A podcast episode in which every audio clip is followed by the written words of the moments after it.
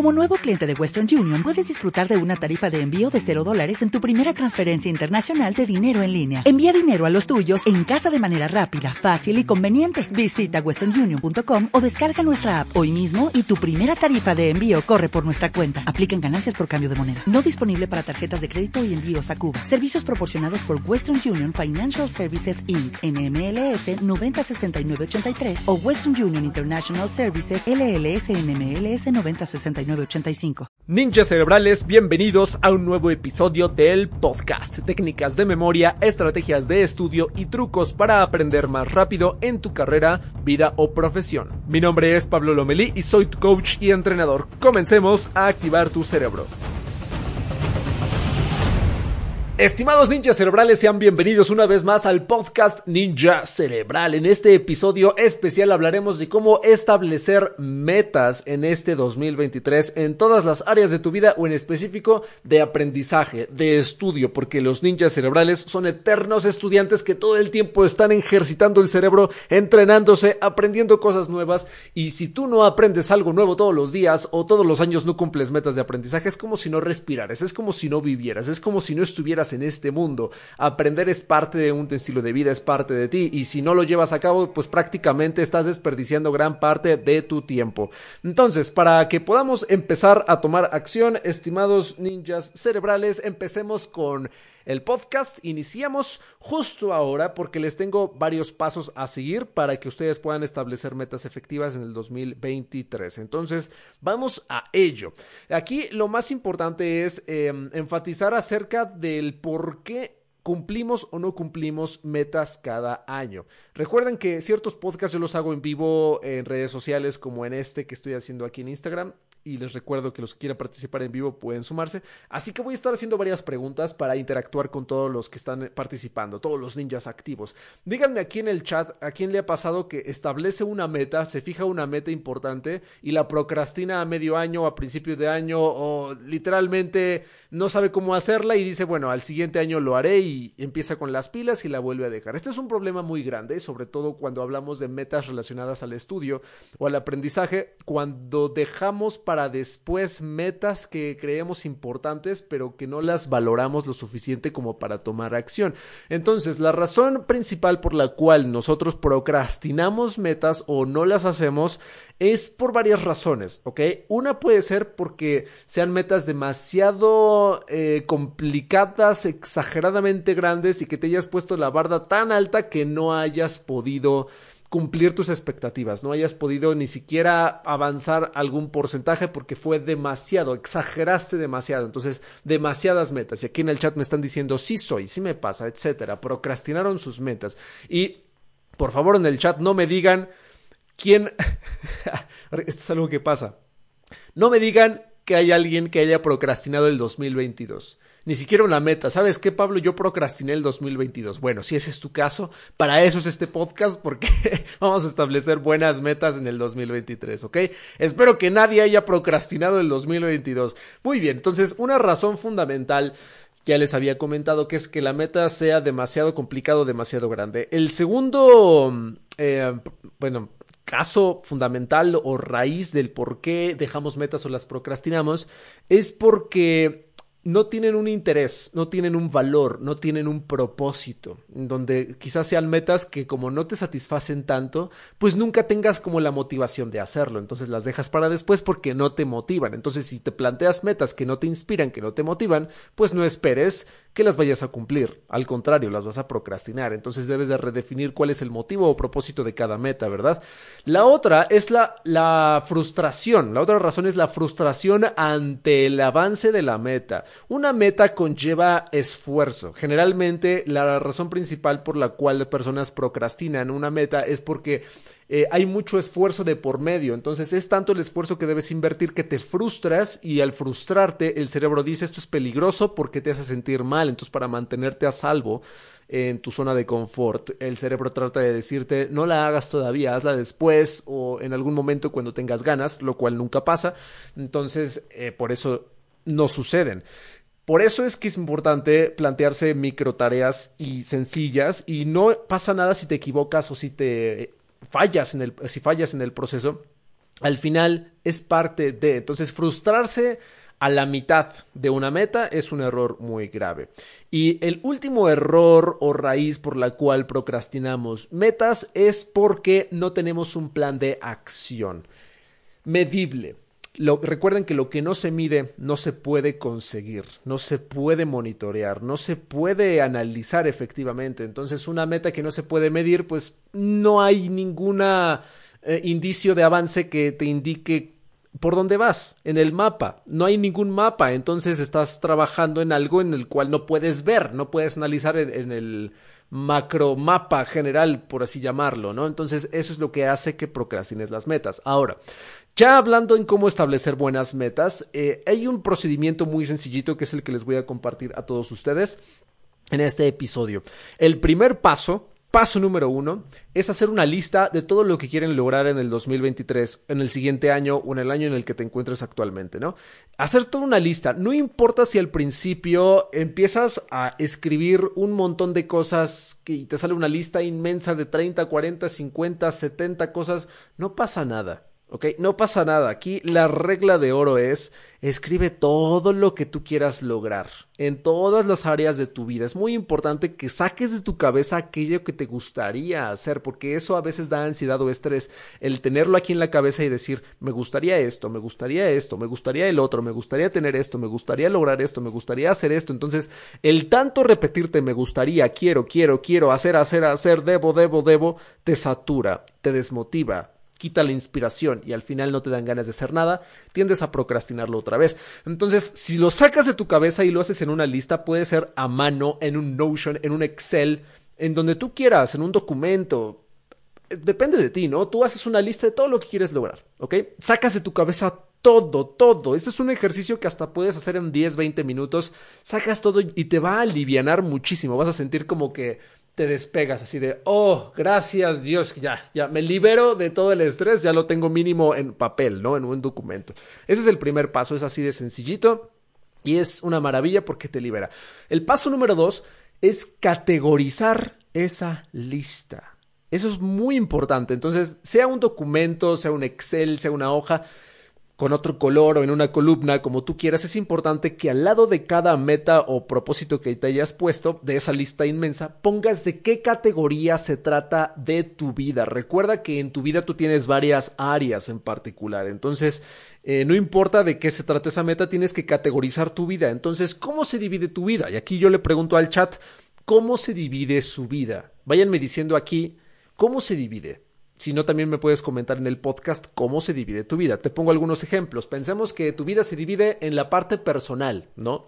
Tu íntegro, tu higiene, tu persona, tus metas individuales y demás. segundo puede ser la vida académica. Tercero puede ser la vida profesional.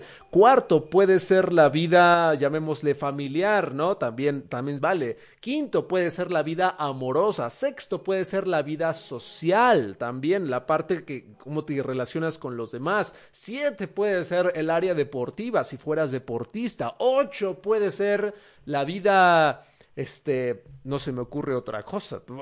¿Qué otras áreas de eso? Ah, la financiera, la, la, financiera, la económica, que es muy importante, la de dinero, ¿verdad? Entonces, aquí estoy leyendo algunos comentarios, me dicen salud, personal, me dicen educación, me dicen, por ejemplo, personal, universidad. Solo esas dos. Bueno, estoy seguro que tienes más de esas dos. Por ejemplo, la vida amorosa también se vale, la vida familiar también se vale, la vida eh, deportiva, depende de ustedes. A ver, aquí dice la hija, la hija de, hijos, perdón. Aquí nos dice una persona, tengo em, el área de familiar que es hijos, pareja, tengo el área de estudio, de trabajo, social, está excelente. Daisy dice, tengo la parte del trabajo, de estudio, de ejercicio, la parte artística, por supuesto, para los artistas. Hay muchas áreas en la vida, pero siempre pueden englobarse en cinco o siete áreas en general. Siempre se puede resumir de 5 a 7 áreas, ¿ok? Aquí nos dice otra persona, estudio personal y profesional, idiomas, Amorosa no, me dicen, aquí en el amor tengo mala suerte. Bueno, un, propósito puede ser abrir el aspecto amoroso en mi vida para que pueda establecer mínimo una meta por ahí. E, eso ya depende de ti, ¿no? Ya depende de, de todos ustedes. Entonces siempre puede resumirse de 5 a 7 áreas. Entonces ya eh, que tienen toda la lista completa, de metas o de propósitos, no importa cuántas sean, ahora sí la categorizan con mucho cuidado. A un lado le van a poner a cada uno. Esto es de aspecto familiar, esto es de aspecto amoroso, esto es de aspecto académico, esto es de aspecto personal, esto es de aspecto profesional, esto es de aspecto artístico, esto es de, aspecto deportivo. Entonces le pones una categoría a todo y la idea es que después esta lista enorme, pensemos que te salieron 50 cosas, ya la divides por categoría. ¿Cuántas por categoría te salieron? Ese es el gran total que tú vas a sacar y encima de cada categoría con un color o si lo haces a computadora como tú quieras en una celda, le pones cuántas metas totales te salieron por categoría. Pensemos que en tu vida personal te salieron 10, en la vida académica te salieron 7, en la vida profesional te salieron 15, en la vida deportiva te salieron 3, en la vida familiar 2, en la vida amorosa 1, que es encontrar una persona que, que sea tu crush. bueno, ahorita ya tomamos aquí de de esto, pero eh, esto se puede hacer, ¿ok? Entonces, cuando tú ya hagas todo este, este conteo, pones el número total de metas por cada categoría en tu vida. Ya terminamos el paso número dos, ¿ok? Es muy importante. En el área personal, yo les sugiero que ahí metan el área de aprendizaje, lo que es en... porque la parte académica escolar tiene que ver mucho con la universidad o en el nivel académico en el que te encuentres actualmente y eso es muy independiente, ¿ok? Traten de mantenerlo muy aparte porque la escuela, la universidad es aparte. Y en la vida personal, o puedes abrir otro aspecto en tu vida o como tú quieras, ahí metes la parte del aprendizaje, la parte autodidacta, tu formación personal, en donde ahí pongas los libros que lees, los cursos que tomas, las capacitaciones que tienes o las formaciones que vas a tener en tu vida y demás. Entonces es muy importante que ahí tengas esa área muy, muy clara. O eh, abres otro aspecto en tu vida que se llame eh, formación personal o aprendizaje y se vale también, ¿no? Esto depende de cada quien. Y listo, ya con esto pasamos al paso número 3, que es muy sencillo y es que vamos a aplicar la ley de Pareto, que se llama 80-20. Muchos la conocen, pero pocos la saben aplicar. 80-20 significa, en términos de metas, que el 80% de las metas que te pusiste en esa lista enorme son carga nada más son una carga para tu productividad. Entonces, aquí lo, a lo que nos referimos con el paso número 3, aplicando la ley de Pareto, tienes que elegir las metas de cada aspecto de tu vida que más te van a aportar valor y van a tener un impacto enorme y positivo en tu vida, sí o sí, en el 2023 o en el próximo año. Entonces, de todas las metas que tú estableciste por categoría, vas a escoger cuál es el 20% de esas metas en cada categoría que sí o sí debes cumplir para tener un rendimiento o un impacto enorme en tu vida, un crecimiento personal gigantesco en tu vida. Va a haber metas, obviamente, que no te den ese impacto y que sean, en vez de metas, simplemente quizás sean tareas, quizás sean actividades, o quizás sean hábitos que no pueden ser catalogadas como metas. Entonces, eso te va a ayudar a analizar tu lista. Vas a decir, ok, ¿cuál, ¿cuáles de las cosas que yo escribí aquí no son metas? En realidad, quizás son actividades, hábitos u otras cosas que puedo hacer en el año con calma y no pasa nada si no las hago, ¿no? O la idea es que al final tú las puedas organizar de una mejor manera. Pero el 20% es lo que más vale. Entonces toma cada categoría, familiar, escolar, eh, profesional, deportivo, artístico o las que tú hayas eh, seleccionado. Analiza todas las que salieron y pregúntate, ¿cuál es mi 20% en esta categoría? Vale, a ver, en el aspecto académico quiero aprobar mi examen de admisión. Vale, eso es una super meta, ¿no? Que, te aporta valor. Vale, es parte de tu 20%. La tomas, la marcas, la circulas, le, le pones su color rojo, la que tú quieras, ¿no? Vamos a otra de, académica. Pensemos que en la académica eh, subir mi promedio a 9.3 o 9.5 es algo específico e importante que te va a ayudar a, a, conseguir X cosa, ¿no? Entonces ya tienes dos metas académicas. etcétera, ¿no? En la profesional, pensemos que vas a abrir tu emprendimiento en tal proyecto, es un impacto tremendo, entonces puedes marcarla como 20%, ¿ok? Pensemos otro aspecto de tu vida, en la parte personal, quiero bajar de peso tantos kilos, bueno, ahí está, o quiero eh, dormirme más temprano, bueno, yo, eso, eso ya es un hábito, ¿no? Ya sería parte de un hábito dormirse temprano, hacer más ejercicio, ya son hábitos que no serían metas. Entonces ahí ojo con eso. Pensemos otro, otro hábito o meta personal en el área personal. ¿Cuál se les ocurre aquí en el chat? Díganme. Una es bajar de peso tantos kilos, esa es una meta, ¿ok? Otra sería, pensemos, ah, la parte de, del aprendizaje, ¿ok? Pensemos, quiero leer 12 libros, 20 libros al año, este año. Vale, perfecto, es una super meta de aprendizaje, excelente, ya lo tenemos. En el área eh, familiar, pensemos que quieres hacer reuniones más frecuentes con tu familia porque has perdido un lazo cercano con ellos, ¿vale? Ahí está una meta, es un 20%. En la vida amorosa, pensemos que tienes pareja y tienes de meta irte de viaje en algún momento en el año. Esa puede ser una meta importante porque tiene que ver con ahorro, entonces ahí está tu 20%, ¿ok? Aquí Gabrick nos dice, cuidar mi aspecto físico, meta personal, entonces puede ser establecer como de una manera más específica, quiero incrementar mi masa, mi masa muscular en tal porcentaje, eso puede ser algo más específico, o quiero bajar de peso tantos kilos, o quiero lograr las dos en tal, en tal momento, ¿no? Y siempre poner el dato exacto que buscas. Siempre poner de manera específica las metas te ayuda bastante. ¿Ok? Una vez que ya eh, logramos este paso número 3, que es escoger cuál es el 20% de las metas que más te van a aportar valor en tu vida, vamos al paso número 4. El paso número 4 ya es mucho más específico y eso les va a ayudar a lograr las metas, ¿ok? Hasta ahorita en el paso número 3 tienes la meta ya, quizá definida o a medias o como sea, pero ya tienes el mayor impacto que tienes en cada aspecto de tu vida en cuestión de metas, ¿ok? Ya lo tienes definido, pero eso no te asegura que lo vayas a lograr, ¿ok? Entonces el paso número cuatro es lo que ya te va a ayudar a lograrlo y se trata de establecer cuál es el hábito que está detrás de cada meta que elegiste en tu plan. En este 20% de metas en cada categoría, ¿Dónde está el hábito detrás de cada una de esas metas? Y eso es clave porque el hábito que está detrás de cada meta es lo que te va a ayudar a ser constante todos los días. Aquí la pregunta es, ¿cuál es el hábito que tengo que hacer todos los días o de forma constante para poder llegar a la meta de forma fácil? Recuerden que una meta tiende a ser algo grande. Entonces, cuando el cerebro nota que hay algo grande, eh, le da flojera, le da pereza, te mantiene en tu zona de confort y tiende a procrastinarlo. Entonces, un hábito tiene el efecto contrario. Si una meta nos hace ver que es algo muy complicado o muy grande, el hábito nos hace ver que es algo sencillo.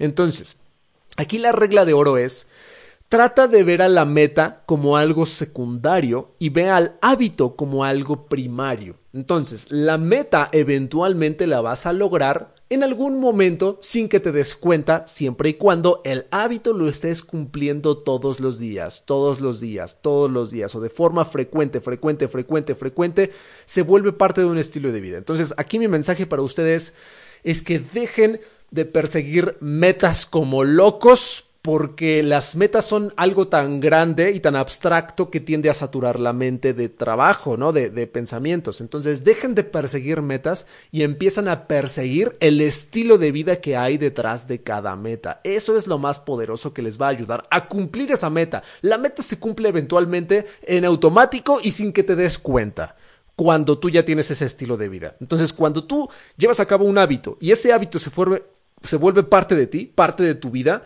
llega el punto en donde eh, ya el estilo de vida se vuelve el camino, el proceso y la meta se vuelve alcanzable. Entonces, cuando ya piensas en la meta, piensas, pues claro, lo tengo ahí, claro, y, estoy caminando hacia allá y, lo ves alcanzable, seguro, perfecto. No, esa es la clave. Por acá vi un comentario muy acertado que dice, justo leí en hábitos atómicos que importa más el sistema que la meta. Exacto, de hecho es una lectura obligatoria. Lectura obligatoria Ninjas Cerebrales, Hábitos Atómicos de James Clear, porque enfatiza mucho en la construcción de hábitos, ¿no? Tiene que ver mucho con este punto. Entonces, eh, recuerden perseguir más el estilo de vida y el hábito más allá de la meta y van a llegar a la meta en automático cuando menos se den cuenta. Entonces, el paso número cuatro es establecer cuál es el hábito que está detrás de cada una de las metas. Entonces, vamos a poner algunos ejemplos.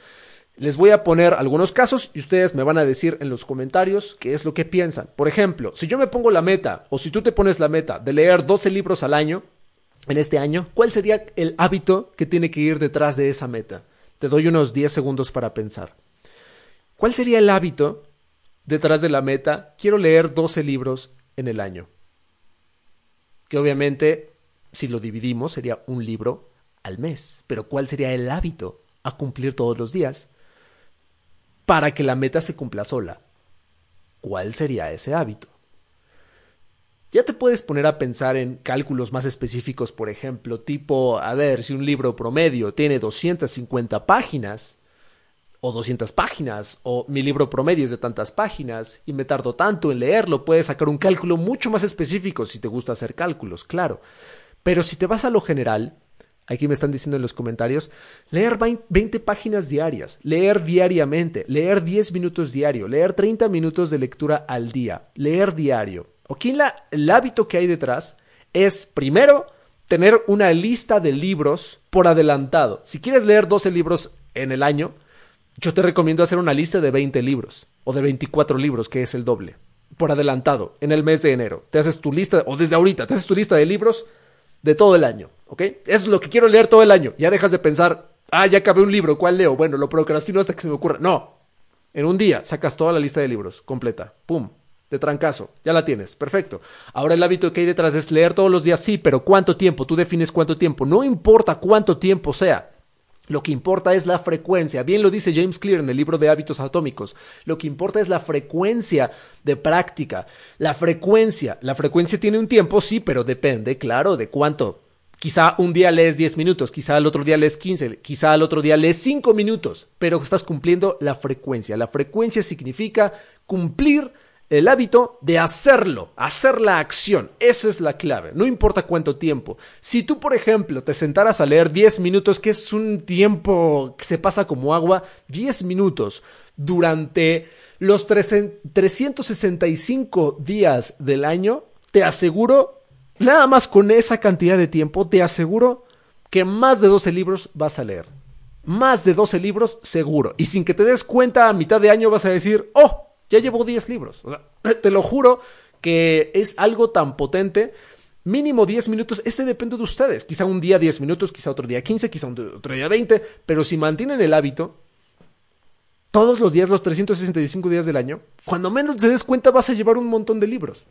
Y así dejas de perseguir libros y al final del año vas a decir, uy, qué fácil fue ese hábito, eh, esa, esa meta, perdón, porque llevé a cabo en un hábito diario. ¿okay? Eso es un ejemplo. Vamos a ver otro caso. Pensemos un caso muy particular de personas que quieren eh, perseguir eh, un examen de admisión. A ver, yo quiero aprobar mi examen de admisión, o quiero aprobar mi oposición, o quiero aprobar mi certificación, o quiero aprobar tal examen importante. Esta es una meta académica gigantesca que muchos tienen. ¿Cuál sería el hábito detrás de esa meta? A ver, díganme en el chat, díganme en los comentarios, les doy 10 segundos para pensar. ¿Cuál es el hábito que va detrás de una persona que quiere conseguir aprobar un examen de admisión, oposición, certificación, un examen gigantesco en sus vidas.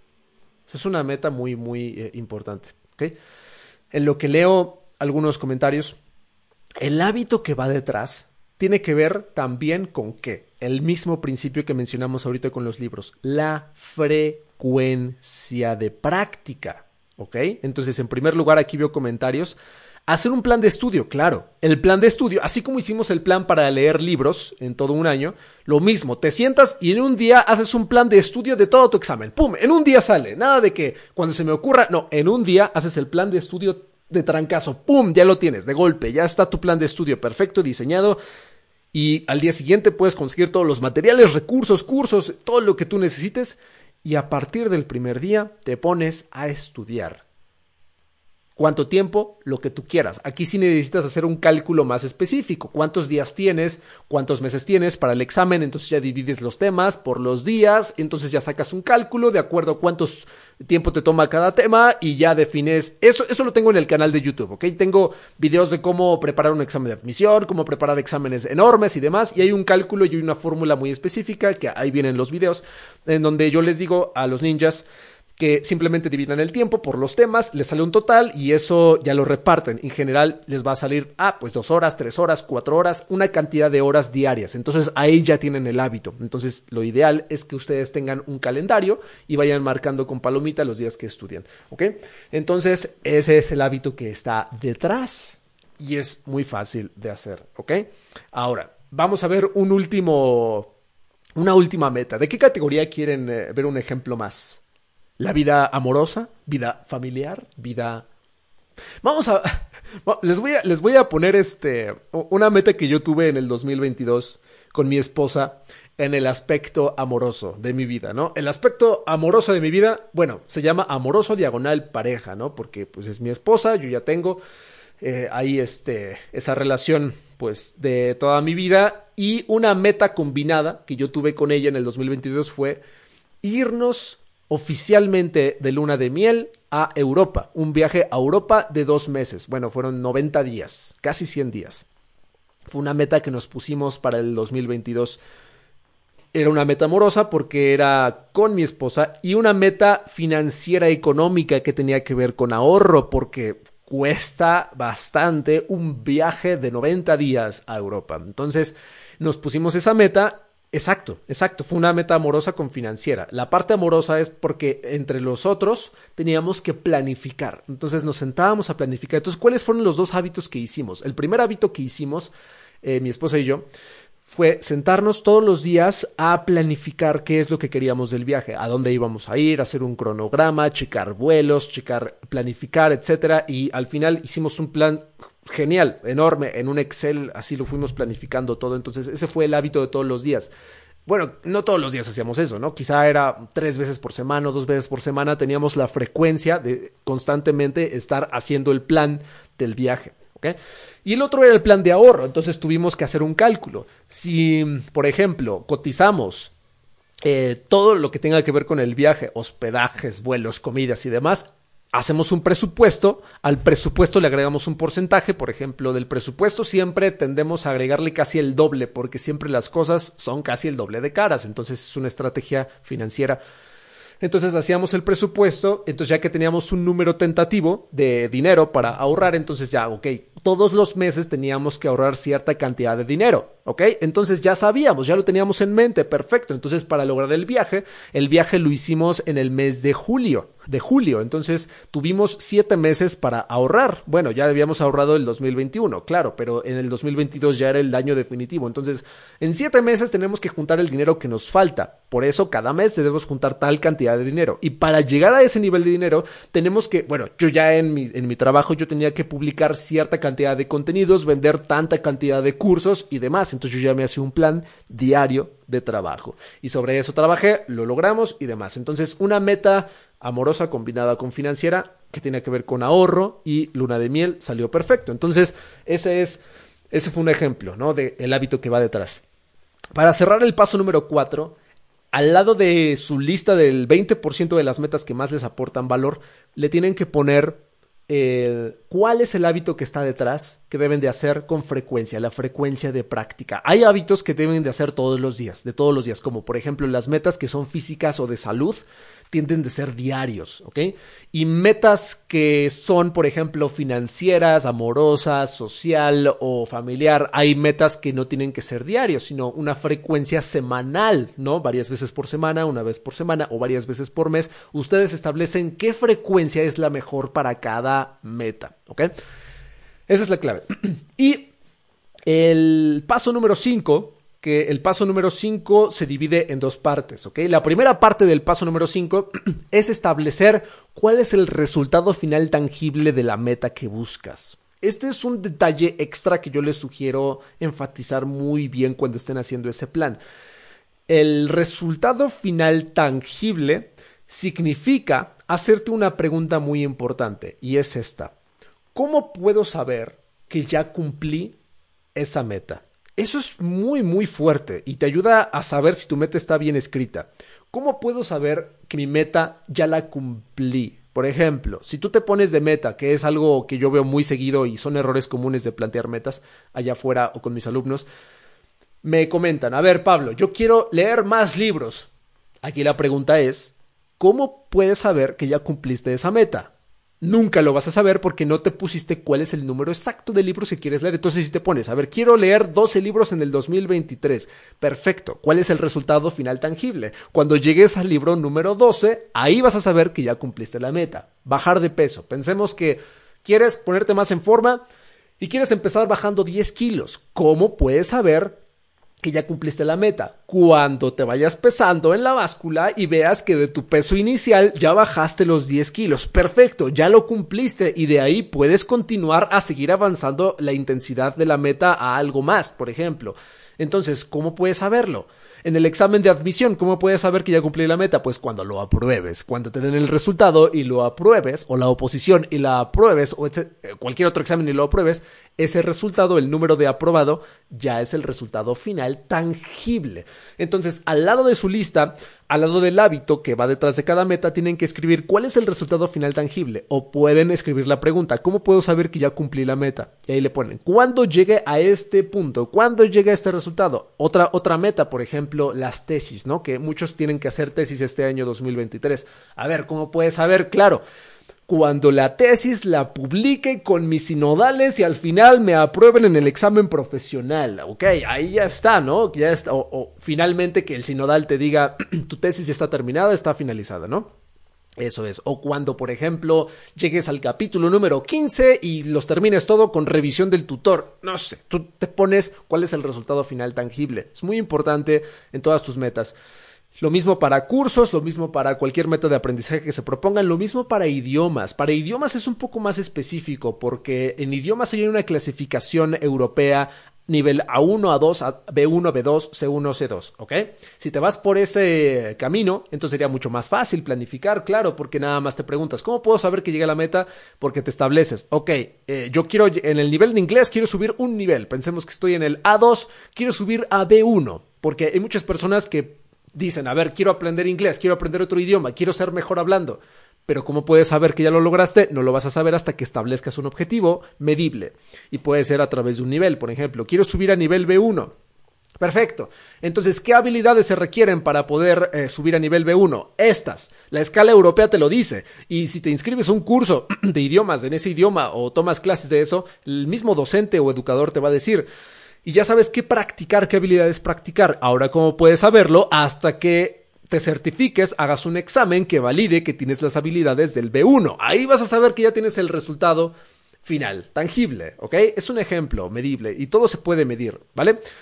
Vamos con la segunda parte del paso número 5, ya es el último, hacer un plan de acción. Y con eso cerramos, estimados ninjas cerebrales. Hacer un plan de acción. ¿El plan de acción qué es? Ya es la estrategia que tú llevas a cabo para cumplir esa meta. Ya tienes la meta, lo grande, tienes el hábito, lo pequeño, que es la frecuencia, tienes el resultado final tangible, lo que te ayuda a saber si ya lo lograste.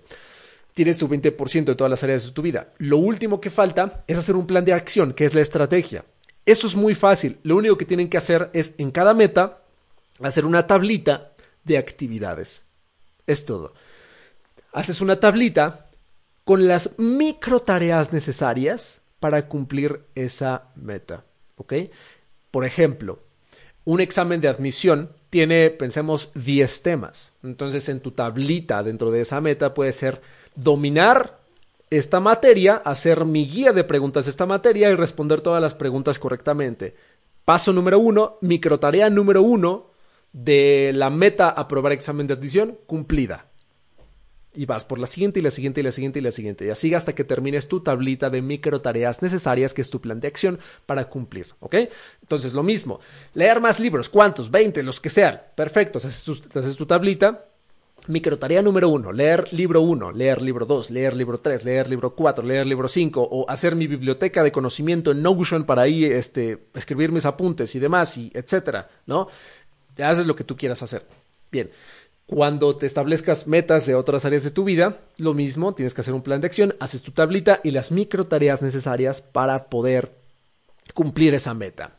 Hay metas más complejas, por ejemplo, metas financieras o metas profesionales, por ejemplo, si quieres emprender un proyecto o algo más elaborado, tienden a haber actividades y microtareas un poquito más elaboradas. Entonces tienes que sentarte a pensar muy bien. Eso te ayuda también, por ejemplo, a, usar otras herramientas, como por ejemplo un papel, una hoja, una pizarra, porque hay veces cuando hay metas muy confusas, en donde no tengas un camino tan lineal, es bueno desenredar tus ideas eh, a mano, y con un pizarrón o con una hoja, etcétera, en donde hagas mapas, esquemas, rayones, en donde digas, ok, quiero esto, busco esto, pero para esto esta variable me afecta por aquí, por acá. Entonces es muy bueno primero desenredar tus ideas para metas complejas y después de que desenredas tus ideas, ya haces tu tablita de microtareas y actividades necesarias para poder cumplirla, que esta, esta tablita se puede modificar con el paso del tiempo y no pasa nada, se puede mejorar, ¿no? Esa es la idea de estar enamorado o enamorada del proceso, que llega el punto en donde todas tus metas las vas a ir corrigiendo, ¿ok? Si algo no está saliendo como tú quieres en alguna meta,